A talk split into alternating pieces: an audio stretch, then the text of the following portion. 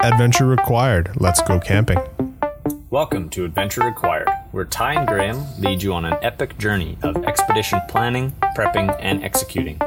Join us every week-ish to learn about camping styles, setups, tricks and tips, gear reviews, and interviews with seasoned adventurers.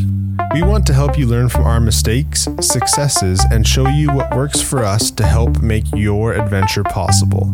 We want to teach you that you don't need the shiniest rigs or the nicest equipment to have fun, only the willingness to explore. Hi, I'm Ty. And I'm Graham. Let's go camping. Welcome to Adventure Required. Today's February twenty-fifth. Graham and myself are planning a mildly unrecommended minus ten camping trip. It's currently about, well, it's minus ten Celsius. It's currently about, um, I think, plus five uh, on this Thursday. We're going out Friday and Saturday over one night, just test everything out. We just wanted to run through some considerations for winter camping that we would do above and beyond what we would do for a regular camping trip. So uh, I'll pass it over to Graham, and uh, he can kind of give us a broad overview of what he's what he's thinking. Well, thanks. Um, my broad overview for thinking really is, you know, it all comes down to how much you want to drink, I think.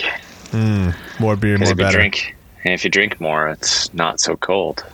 That's definitely how that works. one hundred percent. Yeah. Um, th- I think the biggest thing that we need to talk about with uh, winter camping, especially at minus ten, when it's around the zero mark, it's it's cold, but, you know, most sleeping bags kind of take care of it. minus ten, you run into the uh, very cold, need a heat source. Um, so future episode here, we'll talk about um, specific heaters and kind of pros and cons, but the biggest thing is just to have a heat source, um, whether it's a propane one or, uh, you know, as much as we hate the Mister Buddies, sometimes that's all people can kind of figure out. Um, I have the diesel air heater. Um, the biggest thing is to make sure that that is going to work for the entire time that you're out camping. If you're out for two days, it needs to work for two days. Make sure you have additional fuel. Make sure you have a way to either charge the battery that you're using, or if it's uh, the battery in your vehicle, um, make sure that you're running that vehicle the next day for, you know, a little bit to make sure your batteries are charged up.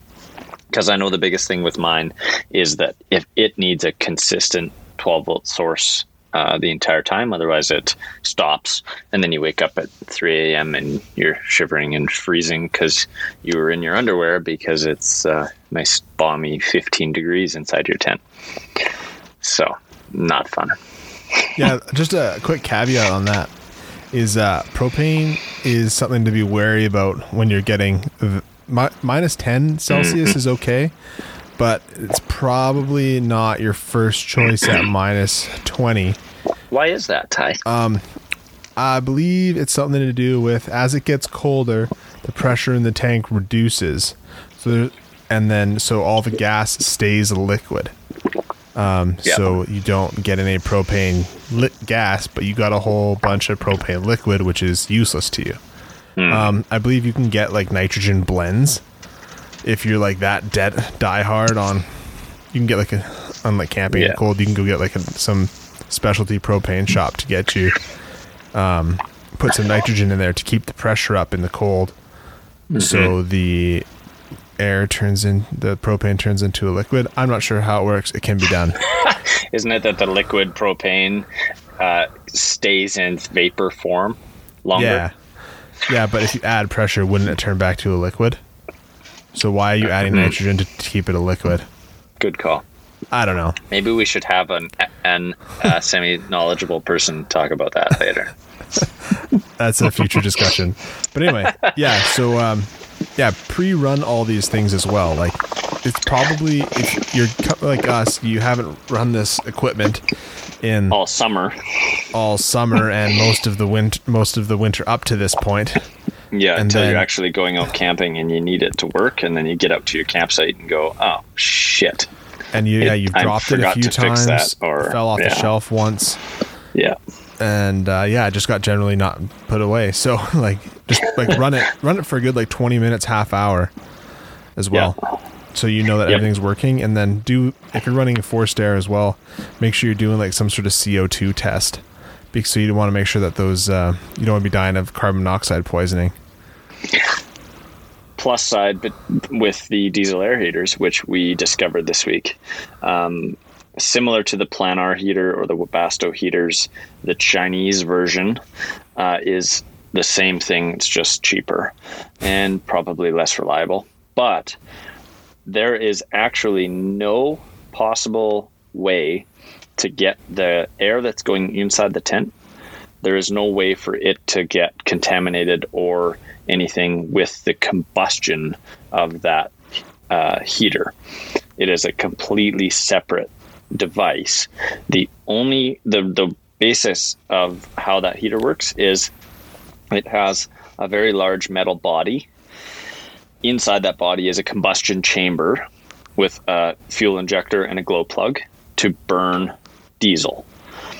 Burning of that diesel superheats the body of that device, and then that body is inside another plastic body with a fan on the outside, and the fan pulls air in from the back over top of the very hot fins of the heater and then out to the tube.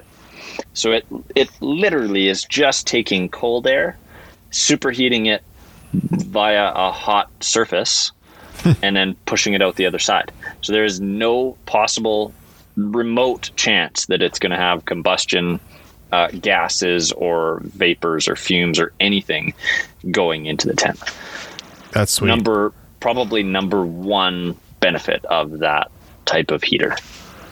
Yeah, because like the, the, the propane ones are forced air as well, but they're mm-hmm. um, you just worry about like cracks over over long, like long term. You know what I mean? Like in the Oh yeah, I could see that. I guess yeah. In the, in the com- yeah cracks between the in the heating element between the combustion yeah. and the fresh side. But anyway, so yeah, run oh, that stuff, okay. yeah. test it, make sure you're not going to give yourself carbon monoxide poisoning. And um, even though you have this, uh, say you're say you're not going to bring a heater, you're okay with your car or whatever. Uh, make sure you have your car's heaters working, um, and have like a secondary backup. Or like, or just a, make sure you have a heat source, because, um, like, ob- ideally, you wouldn't need anything at all. So you'd bring enough clothing to make sure that you're always covered. A good covered. sleeping bag and a, a good sleeping bag, spare changes of clothes, always more socks and mm-hmm. uh, more gloves, because you touch something, they get wet, and then your hands are wet, and then if you can't change your gloves out to dry gloves, then you're gonna have a miserable mm-hmm. time. But um, same with a toque, or if you have a hood, like if you have a hood on your outside jacket and a toque on, and you yeah. sit around the fire all night when it's uh, snowing, your toque is probably going to be all wet, and you're not going to want to sleep in it. Yeah, and you're like, your hoodie will get full of snow as well. Hoodie's going to get full of snow. Yeah, absolutely. And make sure your clothes aren't sitting right beside your sleeping bag if they're wet. Oh yeah, outside. Keep it in a different area. Yeah.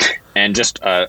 A uh, fun fact too, just on the uh, car running, if you're using your car as your heat source, every now and then, if you hit the remote start throughout the middle of the night or throughout the night, um, make sure your car, A, your headlights aren't pointed directly at somebody else's tent, ah, and B, point. that you're not parked right beside somebody else's tent, and then yeah, you running your car. Exhaust. All that exhaust is now going into somebody's tent.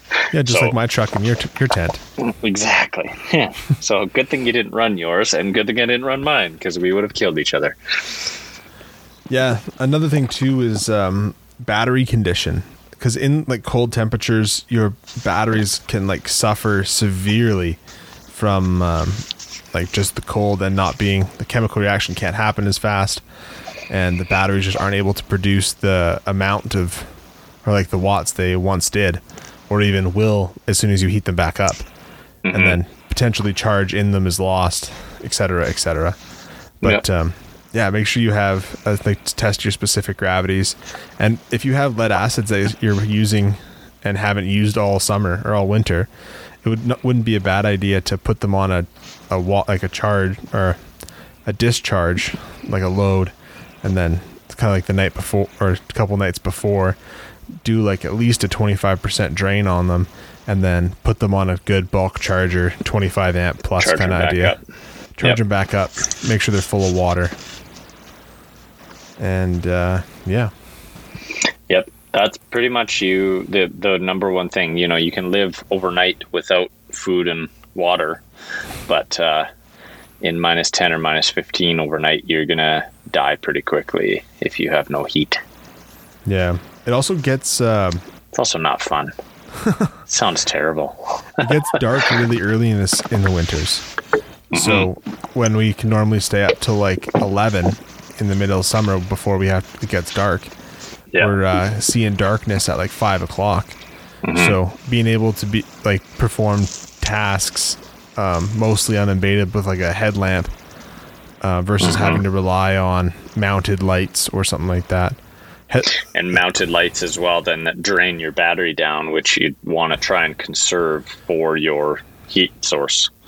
So like we're expecting like seven to ten centimeters of, or seven to ten inches of snow, and like even one or two centimeters of snow would potentially make anything you do harder. Going to get trees, moving around, um, it just makes everything more tiring and take longer. So mm-hmm. if you don't if you are already using gloves, so your hands are staying warm, but then you're trying to use a chainsaw and hold a light at the same time, like they're like forty dollars. So a headlamp is is like a, a definite plus. I would say definite yeah, must have a headlamp. And for the love of God, point it at the flipping ground. Nobody wants to have their head. And if if you know you're going to look at somebody's eyes, look at their chest. Like yeah. everyone's or look at the ground anyway. In front of them. That's what I kind of like about mine, the, the one that I have too, that I've thought about for like for this exactly, but it's for work really. Like yeah. it's a mechanic's headlamp. It's got two two on either bars side of your on, head. On either side, but it like uh, pivots up and down, like oh, a full yeah. full almost ninety degrees. So if it's dark and I know I'm going to be talking to somebody, I point it down to where it's like down my face and looking yeah. directly in front of me. And then if I'm looking at you, it's not right in your eyes. Yeah, exactly. Consider it.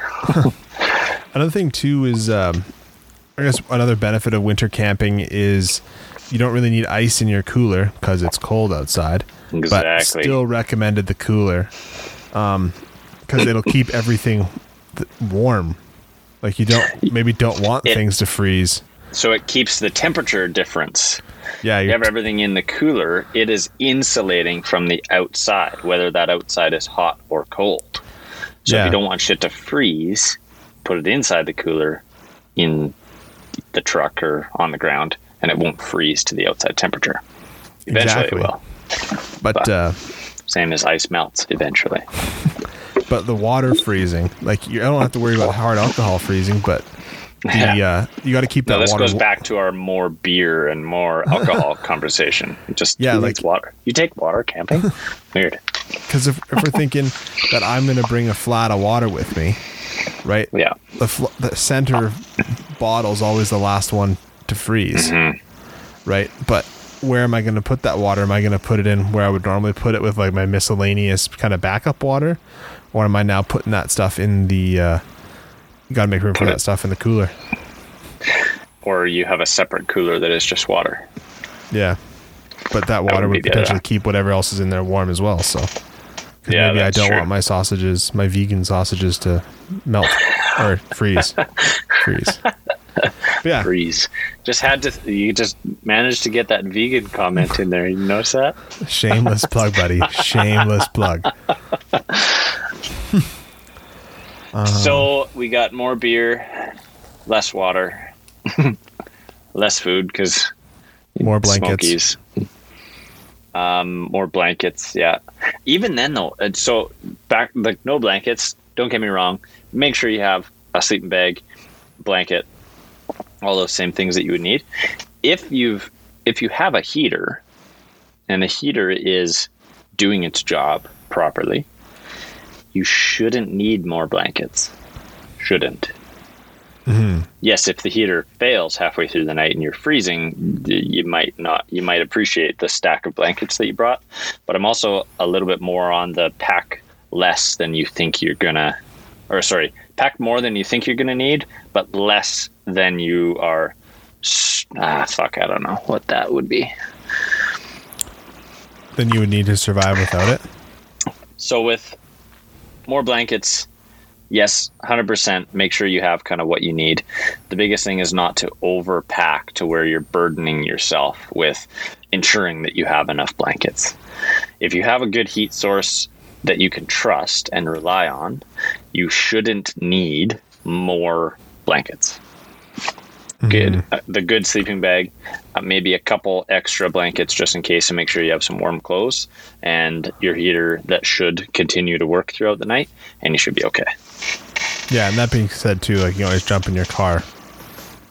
Yeah, et cetera, exactly. et cetera. Yeah, if you're in dire straits and freezing, yeah, jump in the car, turn the heater on. Yeah. We got that. What about fuel? We talked about propane. Um, the other thing would be, like for me then, is diesel. Make diesel sure that gels. You have enough. Make so, sure you have yeah, winter diesel, diesel too. Yes, winter you diesel. Which, summer diesel kicking around. Don't use it. Yeah, no, no, not a good idea. But that being said, the good thing with camping a lot is that I always have the heater, and then I always have a jerry can of diesel. That diesel gets dumped out in the fall if it hasn't been used yet, and I fill it with winter for the winter. Mm. Um, also, I think it gels at like minus eighteen. Summer diesel? It, winter yeah. diesel? Yeah. Summer diesel. Winter diesel is like minus thirty-five or something. Yeah. Um.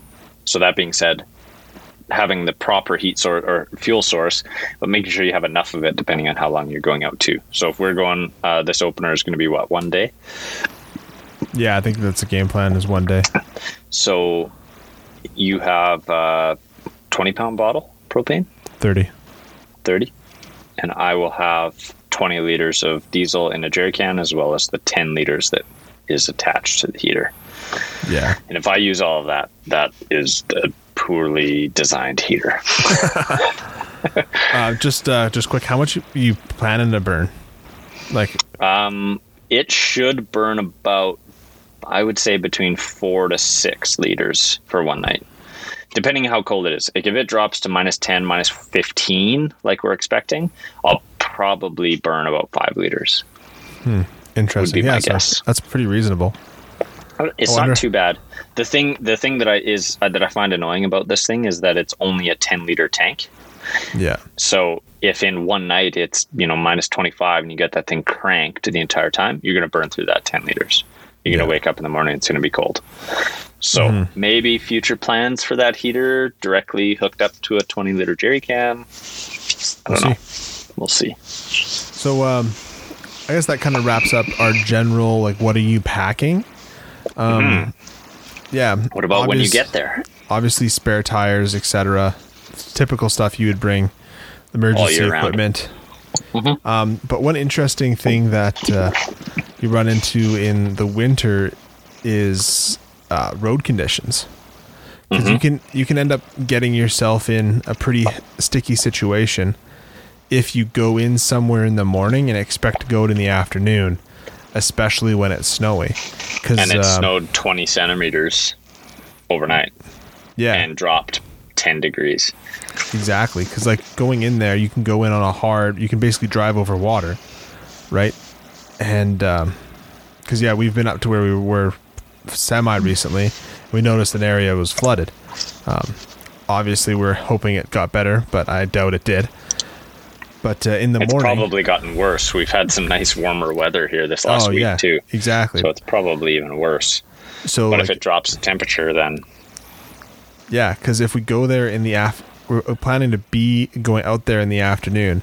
So we're mm-hmm. probably going to run into worse conditions going in than we will out, especially with yeah. it being warmer and then dropping to a colder temperature overnight and leaving relatively early, right? Because we'll be yeah. we'll be dealing with like like compact, slushy, potentially like breaking through ice mm-hmm. versus on the way home. This one section sh- sh- in the morning after the cold night should be relative. Like, yeah, it'll be slipperier and more solid, but it'll also should be, be more relatively solid, frozen. Yeah, not so like slushy. Th- But that being said, too, that part should be harder going in. Should be easier coming out. Yeah, and that, that's what I mean. Yeah, okay. Yeah, like, um, yeah, so like just be aware of the conditions when you're going in and out of places. Because mm-hmm.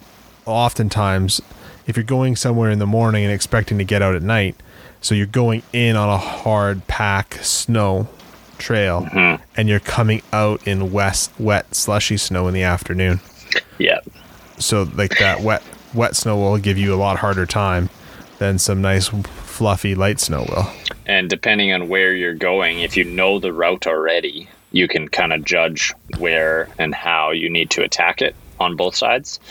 If it's, you know, like a, you have to go up a steep hill to get to the site, and then on the way home, you're just going down. That's going to change when you need to arrive versus when you're leaving.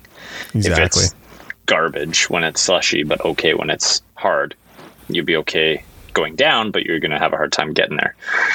Yeah. On the same, that spot we're talking about though is fairly flat. We should be okay. Yeah. Both ways. At the same time too, like arriving on a in a campsite that potentially hasn't had anyone in it and has had some fresh snow. Um, mm-hmm. Again, when you're arriving, when you're leaving, right? So we'll be arriving at in like wet, slushy or snow, probably, if not it's snowing. Yeah. So uh, you almost like want to make sure that you've done the most work now to get turned around and faced for success. You know what, what I mean? Do you mean? Well, like, if you pull in and you just pull in right between two trees, but in the morning you have to now get your truck turned around, then oh, like, like, yeah. like set yourself up so that you just yeah. have to put it in drive so and like pull away. Pre-plan your tracks. Yeah. Pre-plan and your exit of the campsite. Exactly. Try and compact as much snow as you can where you know you're going to be driving out. Yeah. So if, if you're like, yeah. if you're got to turn around, turn around the night before when everything's mm-hmm. kind of compactable and not hard yet. So yeah. that way you can like run forward and like, so you can get pointed at the exit and go forward and back six feet and then uh, get everything nice and hard for your tires already in the right path that you want to go. Should those like that snow kind of ice up overnight and almost become ruts. Yeah, right? yeah. The so ruts that, that you want to follow are going to be better if they're compacted already the night before and now frozen. They're going to be yeah. a lot solid, more solid than the twenty inches of snow that you just got overnight. They'll give or you a nice running much. start. Yeah, twenty inches is a lot, but yeah, five inches. That's reasonable. Well, so that's we also should check be the forecast. Pretty much. Yeah, which like we've obviously done check the forecast, but yeah. you don't want to know what you're going into. Yeah. Know what you need to prep for. If you know it's going to be cold and snowy, bring extra socks. Prep for snowy and, and compact your uh, your driveway and your campsite. Yeah. Um. Just another note before we leave to um, clothing, the right size of clothing. If you have boots that fit well and you walk around town in them, but now you want to go camping in them, don't put and on put wool big socks. socks. Yeah. Don't put two wool socks on. You're doing yourself a disservice. Mm-hmm. Same with gloves. Like don't stacking gloves for sure, but don't stack. As soon as you like feel things snug and restrict your movement, that means they're like pinching your skin and cutting off blood flow. Mm-hmm. At minus ten and those gloves are a little wet, you need all the blood flow you can get. And, and you're cutting it off. No, and there's no air space. Yeah. If you've, whole... if you've put three or four sets of gloves on and then your big gloves and your hands are too tight to even move. Yes, the blood circulation thing is a, is a thing, but also the airflow in between each layer is now not doing anything, or the air space is not doing anything because they're so tightly compacted down. Exactly. So the air the is airflow. Your insulation. That's insulation. Yes. Yeah, exactly. Yeah. Mm-hmm. Side note too, as I'm thinking of more and more things here, uh, fluid viscosities of stuff get really thick in the cold. So if you're using a chainsaw, uh, you, you can mm. still like, am I going to go buy winter oil? Probably not. No. Am I going to put that? Ba- am I going to dump all the bar oil out of my chainsaw, put it beside the fire, let it get hot, and then, and then put it in my it in. chainsaw, and then yeah. go cut a tree down? Probably, probably. yeah. Mm-hmm. That's probably what I'm going to do. one hundred percent But uh, yeah. And again, though, even with all of this stuff, minus ten really isn't that cold. No, it's definitely doable. And find yeah. yourself some shelter from the wind. Yeah. Yeah. Which the tents do. Just fine. Campsite in the trees, tents up, trucks kind of in a circle. It'll be fun. Yeah. All right, Graham. Well, um, I'm excited to go see how this works. The f- forecast is supposed to be minus ten or minus thirteen on overnight and snowing. So should be. I think uh, it'll be a good time. A fun and exciting time. Yeah, for sure. I'm yep. I'm excited to go uh, camping. Me too. Let's go already. Yeah.